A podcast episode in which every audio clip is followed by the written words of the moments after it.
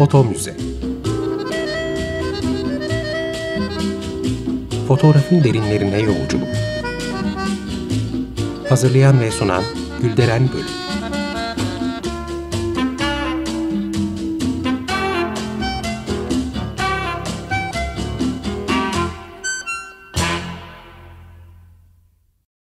Merhaba Açık Radyo dinleyicileri, fotoğraf tarihçiniz ben Gülderen Bölük. Bir foto müze programında daha birlikteyiz. Bizi Foto Müze Türkiye adlı Instagram ve Twitter hesabından takip edebilirsiniz. Bugünkü programda Müslümanlıktaki tasvir yasağını ve toplumumuzdaki fotoğrafın kabulünü konuşmak istiyorum. Bu konuyu seçme sebeplerimden biri de yakın zamanda okuduğum Benim Adım Kırmızı adlı kitap. Orhan Pamuk romanında tam da bu konuları işliyor ve çok etkileyici. Olaylar 1591 yılında 9 günlük bir zaman diliminde geçiyor ve roman kahramanları saray nakkaşhanesinde çalışan nakkaşlar yani minyatür ve tesip sanatçıları. Ki bunlar Osmanlı padişahının gizli isteği üzerine bir kitap hazırlıyorlar. Ve bu kitabı da batı tarzında resimliyorlar. Roman nakkaşlardan birinin öldürülmesiyle yani bir cinayetle başlıyor. Ve eser boyunca batının resim anlayışıyla doğu sanatının farkı, nakkaşların konuyla ilgili düşünceleri, çelişkileri ve hissettikleri baskılar anlatılıyor. Yani resim sanatı İslamiyet çerçevesinde ele alınıyor. Bugün anladığımız manadaki resim kelimesi yerine Osmanlılar tasvir kelimesini kullanıyordu. Hala da kullanılıyor. Ressam yerine de tasvir eden manasına musavvir sözcüğü kullanıldı. Aslında musavvir Allah'ın 99 isminden de biri. Dolayısıyla minyatür sanatçılar için musavvir değil de nakkaş kelimesi özellikle tercih ediliyor. Allah'a şirk koşmamak için. Romanda musavvirle ilgili geçen diyaloglardan küçük bir bölüm okumak istiyorum. Batılı resim tarzını savunan enişte karşısındaki katile sorar. Niye hepsi resmin cennetin kapısını kendilerine kapatacağını düşünüyorlar? Katil cevap verir. Kıyamet günü musavvirden yarattığı şekillere can vermesi istenecek. Ama hiçbir şeyi canlandıramayacağı için cehennem azabına çarptırılacak. Unutmayalım, musavvir Kur'an-ı Kerim'de Allah'ın sıfatıdır. Yaratıcı olan, olmayanı var eden, cansızı canlandıran Allah'tır. Kimse onunla yarışmaya kalkışmamalı. Ressamların onun yaptığı işi yapmaya kalkışmaları onun gibi yaratıcı olacaklarını ima etmeleri en büyük günah. Müslümanlıkta tasvir yapmanın ne anlama geldiğini Orhan Pamuk'un kalemiyle aktarmış olalım. Ama sormak lazım. Madem tasvir yasak, minyatüre ne demeli? O da bir tasvir değil mi? Ya da soruyu şöyle sormalı. İslam'da tasvir yasağı gerçekten var mı? Metin Ant e, Osmanlı Tasvir Sanatları adlı kitabında bu sorulara açıklık getiriyor. İslam'da tasvir yasağı ile ilgili görüşün özellikle batıda yerleşmiş yaygın bir kan kanı olduğunu, Kur'an'da böyle bir yasaklama olmadığını söylüyor. Bu görüşe dayanak gösterilen surelerin de tasviri değil puta tapmayı yasakladığını uzun uzun anlatıyor. Bu yasağı bazı hadislere dayandıran bir takım kaynakları da karanlık ve tartışmalı buluyor.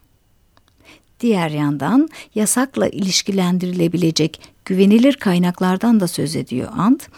Ancak onların tasvirle ilgili bir engelleme getirmediğini, sadece insanların onları putlaştırıp tapmasını engellemeye dönük olduğunu söylüyor ve Orta Çağ Avrupa'sında özellikle Bizans'ta da puta karşı ortaya konan tepkilere dikkat çekiyor. Neydi bu tepkiler? Hatırlayalım.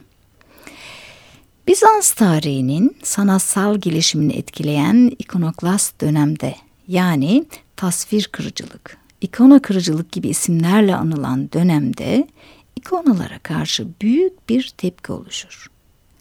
Çünkü ikonalar başlangıçta Tanrı ile bu dünya arasında aracılık ediyordu.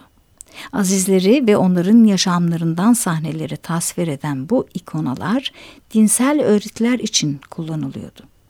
Ancak 8. yüzyılda yaşanan bir takım sosyal ve siyasi sıkıntıların etkisiyle bu ikonalar e, anlam değiştiriyor ve yaratılma nedenlerinin ötesine geçiyor.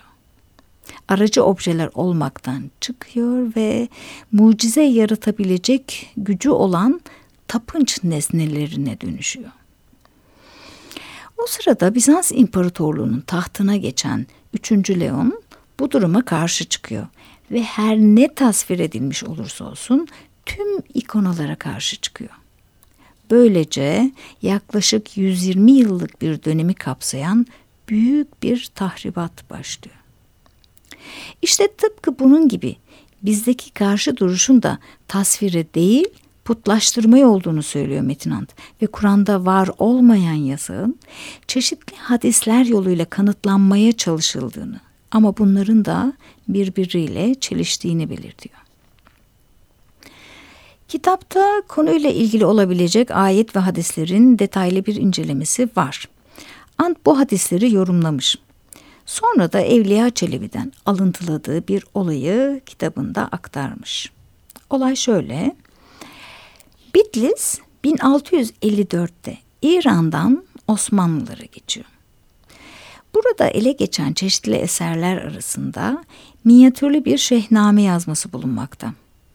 Bu yazmayı cahil bir yeniçeri mezattan alıyor. Ama daha sonra korkularına yeniliyor ve tasvir haramdır diyerek minyatürleri kazıyıp delik deşik ediyor. Ve ardından da bir tellala götürüyor. Biliyorsunuz o dönemde bir şey satılacağı zaman bunun yollarından biri de tellala gitmekti. Tellal da çarşı pazar dolaşıp bağırarak ürünü satıyordu. Şüphesiz ki kimi tellalların da sağlam bir network'ü var, vardı ki işte bunun gibi bir tellal Yeniçeri'nin tahrip ettiği bu kitabı alarak bir paşaya götürür. Paşa kitaba bakar, yanındakilerle birlikte lanet okur. Tellal vasıtasıyla o Yeniçeri'yi huzuruna çağırır ve bin değnek sopayla cezalandırır. Ardından Yeniçeri halk tarafından taşlanır. Yetmez ordudan kovulur. Bu da yetmez Diyarbakır'a sürülür. Bu olayı aktarırken Evliya Çelebi biraz abartmış mıdır, abartmamış mıdır bilinmez. Ama bu hikayeden anlaşılacak şey tasvirin yasaklanması şöyle dursun, Osmanlı toplumunda resimli kitaplara verilen değer. Bu çıkarımı rahatlıkla yapabiliriz. Bir ilginç e, bilgiyi de Orhan Koloğlu'nun basınımızda resim ve fotoğrafın başlaması adlı kitabından aktarayım. Tasvir Efkar gazetesinin 131. sayısında çıkan bir haber bu. Haberde Sultan 3. Selim'in hayattayken yaptırdığı ve Versay Sarayı'nda bulunan tasvirinin litografi yöntemiyle çoğaltılıp Çuhacı Han'da Çin kağıdı olursa 60 kuruş, adi kağıt olursa 40 kuruş fiyatla satıldığını yazıyor. Düşünün ki 1860'lı yıllar ve bir padişah portresi satışa çıkmış. İşte bu tip haberler tasvir yasağının olmadığını ispatlar nitelikte. Yine de karşı görüşteki kişilerin sayısı da çok az değil. Hatta buna inanan minyatür sanatçıların tutumları da başka bir çelişki. Bu nakkaşlar yasaktan kurtulmak için her ne kadar yaptıkları resimde perspektifi yok sayıp gölge kullanmasalar da ortaya çıkan şey gene de tasvir. Diğer yandan Fatih Sultan Mehmet döneminde bile bazı minyatürlerde Batı'nın resim teknikleri kullanılıyor. Fatih'in portresini herkes hatırlayacaktır. Gerçi onun birçok portresi var ama ben bağdaş kurmuş otururken ve gül koklarken yapılmış resminden söz ediyorum. E, bu portre Nakkaş Sinan Bey'e veya onun öğrencisi Şiblizade Ahmet'e atfedilmekte. Daha çok da Şiblizade Ahmet ismi üzerinde durulmakta. Bu resimde Fatih Sultan Mehmet'in gerçek portresi, fizyonomisi resmedilmiş. Ayrıca yüzünde ve kıyafetinde de gölgelendirmeler var. Sinan Bey'den ve Şiblizade Ahmet'ten başka iyi portre çizdiği aktarılan nakkaşlar da var. Ee, bunlar arasında Nigari, Osman, Levni, Hüseyin gibi isimleri rahatlıkla sayabiliriz. Ayrıca 1477 yılında İtalyan heykeltıraş Constanzo da Ferrara İstanbul'a gelmiş e, ve Fatih Sultan Mehmet için madalyo, madalyonlar yapmıştır ki bir tanesinde Fatih'in kabartma bir portresi var. Arka yüzünde de onu bir atın üzerinde betimlemiş. Bir başka sanatçı Bertoldo Giovanni o da 1780 yılında yine Fatih'in kabartma portresinin yer aldığı başka bir madalyon yaptı. Ünlü İtalyan ressam Gentile Bellini'nin portresini söylemeye bile gerek yok. İngiltere'de bildiğiniz gibi National Gallery'nin eserleri arasında olan bu resimde Fatih Sultan Mehmet baştan sona batılı tarzda resmedildi zaten. İşte tüm bu örnekler İslam'da var olduğu söylenen yasakla çelişmekte. Öyle ki Fatih Sultan Mehmet'ten başlayarak e, hemen hemen bütün padişahların portrelerinin bulunduğu bir albümden size söz edeceğim.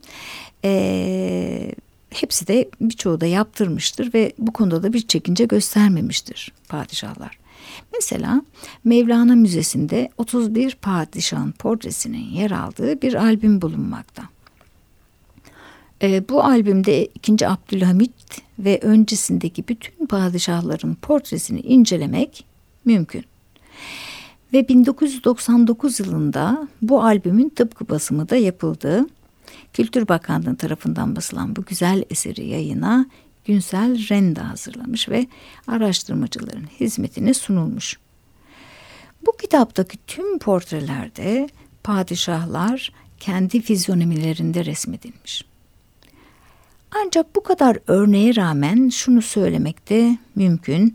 Tasvir gerçek manada yasak değilse bile buna inananların sayısı çok da az değil. Eğer toplumda böyle bir inanç ve korku doğmuşsa yasağın olup olmaması da bir şeyi değiştirmiyor. Hatta bugün bile batıl itikat e, diyebileceğimiz inanışlar hala insanlar tarafından yaşatılıyor. Şimdi gelin tasvir yasağı denen olguyla fotoğrafın ilk zamanlarını konuşalım. Ee, bu yeni icat 1839 yılında tüm dünyaya ilan edildiğinde tahta 2. Mahmut var. 2. Mahmut en yenilikçi padişahlardan biri. Aynı zamanda da sanatın pek çok dalına önem vermiş bir kişi. Devlet e, düzenine getirdiği yeniliklerden dolayı kendisine adli ünvanı yakıştırılmış. Yaptığı kıyafet devrimi ise oldukça radikal İlk zamanlar çok da tepki alıyor ama bunları aldırmıyor. Bunları aldıracak bir karakteri yok 2. Mahmut'un.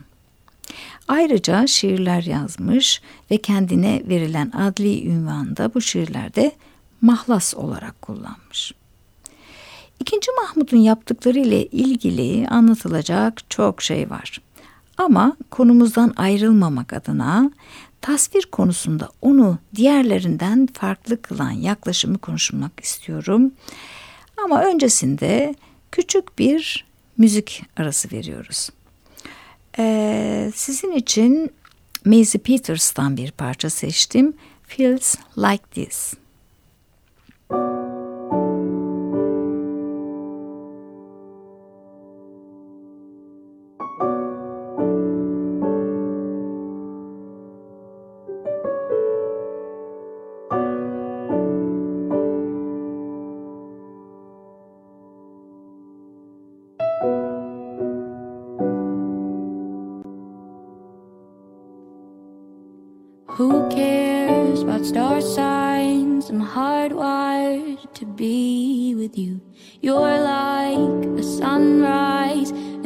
Scared that I'll never get enough of you. Nobody called it a starfall, come out the blue. I'm all butterflies, I'm sky high for you.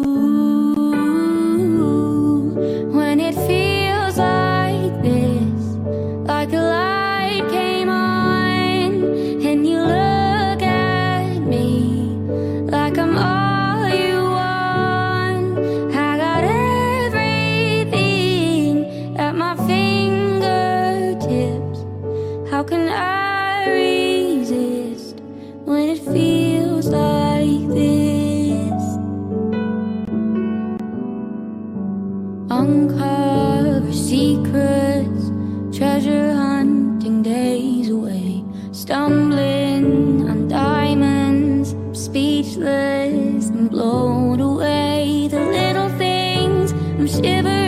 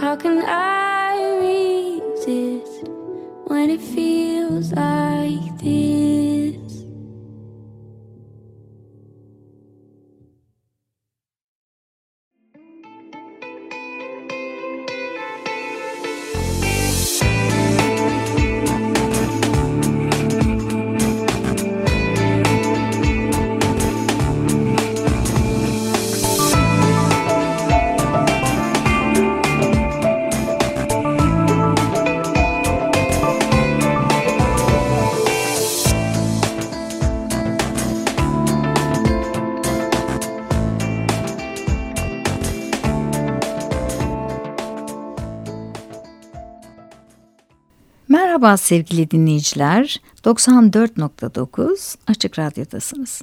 Foto Müze adlı programda kaldığımız yerden devam ediyoruz. Müslümanlıktaki tasvir yasağı ve fotoğrafın kabulüne ilişkin konuşuyorduk. Padişahların hemen hepsinin portresi var demiştik. Hem de o yılların ifadesiyle söyleyecek olursak bunlar Frank usulüyle yapılmış portreler. Sultan II. Mahmud da tasviri günah saymamış ve portresini yaptırmış. Tıpkı evvelkiler gibi. Ama aynı zamanda onu diğer padişahlardan ayıran bir tutum da ortaya koymuş. O da şu, II. Mahmud portresini yaptırmakla yetinmeyenlerden. Yaptırıyor, bir de gidip bunları törenle devlet dairelerine astırıyor. Daha da ileri gidiyor. Tasviri Hümayun nişanı denilen ve fil dişi üzerine küçük boyutlarda yapılmış, etrafı değerli taşlarla süslenmiş portrelerini önemli şahıslara dağıtıyor. Onlar da bir kolye gibi bu nişanları boyunlarına asıyorlar. İşte tüm bunlar çok yeni. Resim ve portre geleneğine getirilen bu tutum kıymetli. Yoksa portresini yaptırması değil. Tıpkı ikonalar gibi duvarlara asılması bu portreleri tırnak içinde putlaştırmaktaydı.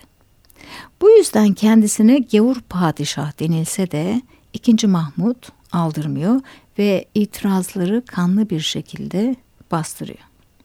Dolayısıyla 2. Mahmut fotoğrafın doğduğu sene vefat etmiş olsa da ardında uygun bir iklim bırakıyor. Böylece fotoğrafta kendisine kolayca yer buluyor. İlk programımızda fotoğrafın icadı ile ilgili gazetelere yansıyan haberleri aktarmış ve bazı çıkarımlarda bulunmuştum. Dinleyenler hatırlayacak. Tümünde fotoğrafın hayret verici bir buluş olarak lanse edildiğini, olumsuz herhangi bir tepkiye sebep olmadığını da söylemiştim. Ama şimdi size daha ilginç bir şey söyleyeyim. Biz İslam'daki tasvirle ilgili yaklaşımın fotoğrafın kabulünü etkileyip etkilemediğini araştıra duralım. Bir Alman gazetesi bu yeni icadı şeytansı bir buluş olarak sayfalarına taşımış.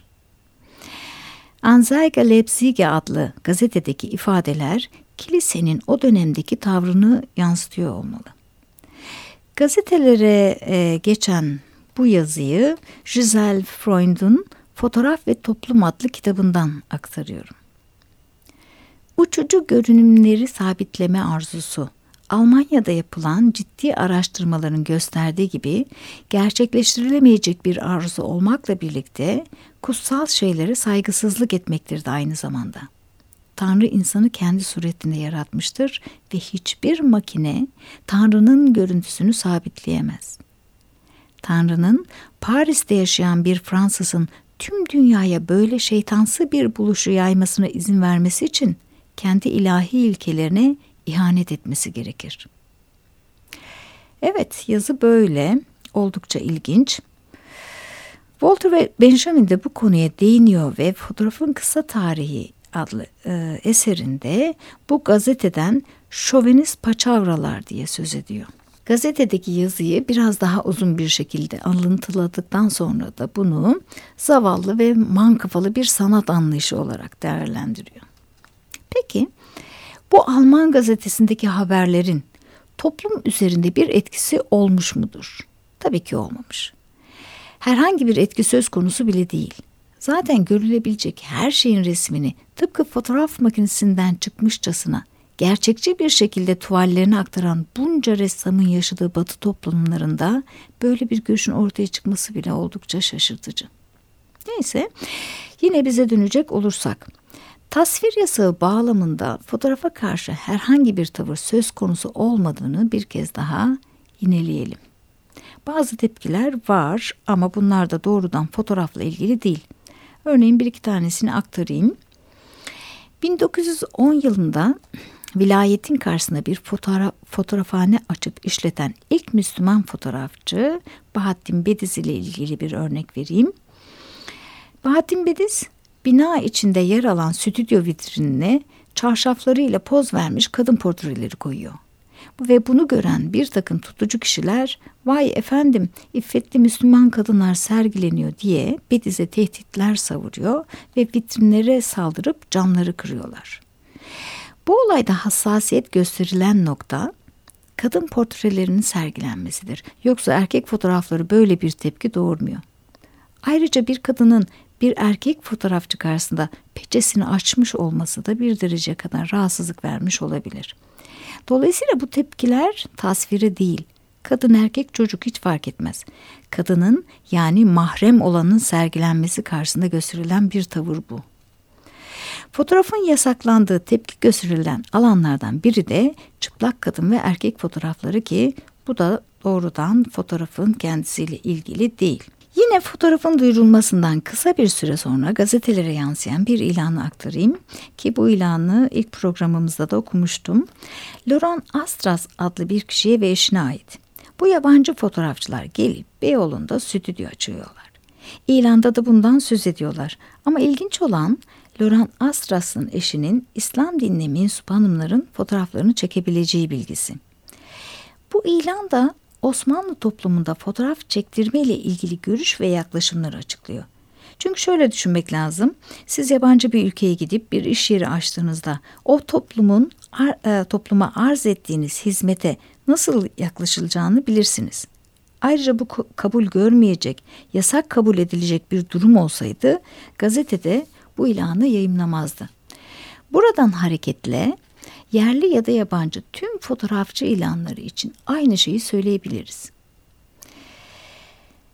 Ee, kısaca konuyu özetleyecek olursak, askeri okul programlarına resim derslerinin dahil edilmesi, sarayın tutumu ve halkın yaklaşımı göz önüne alınırsa, Türkiye'de tasvir yasağı ile ilgili görüşün fotoğrafa herhangi bir olumsuz etkisinden söz edemeyiz. Tersine topraklarımızda bu yeni icadın ilk andan itibaren kabulünü görebildiğimiz gibi uygulanmış örnekler de yani fotoğraflar da kanıtlar olarak günümüze taşınmıştır. Sevgili Açık Radyo dinleyicileri, bize ayrılan sürenin sonuna gelmiş bulunuyoruz. Sosyal medya hesaplarından bizleri takip edebileceğinizi tekrar hatırlatmak istiyorum ve size güzel bir gün diliyorum. Sağlıcakla kalın. Foto Müze Fotoğrafın derinlerine yolculuk. Hazırlayan ve sunan Gülderen Bölüm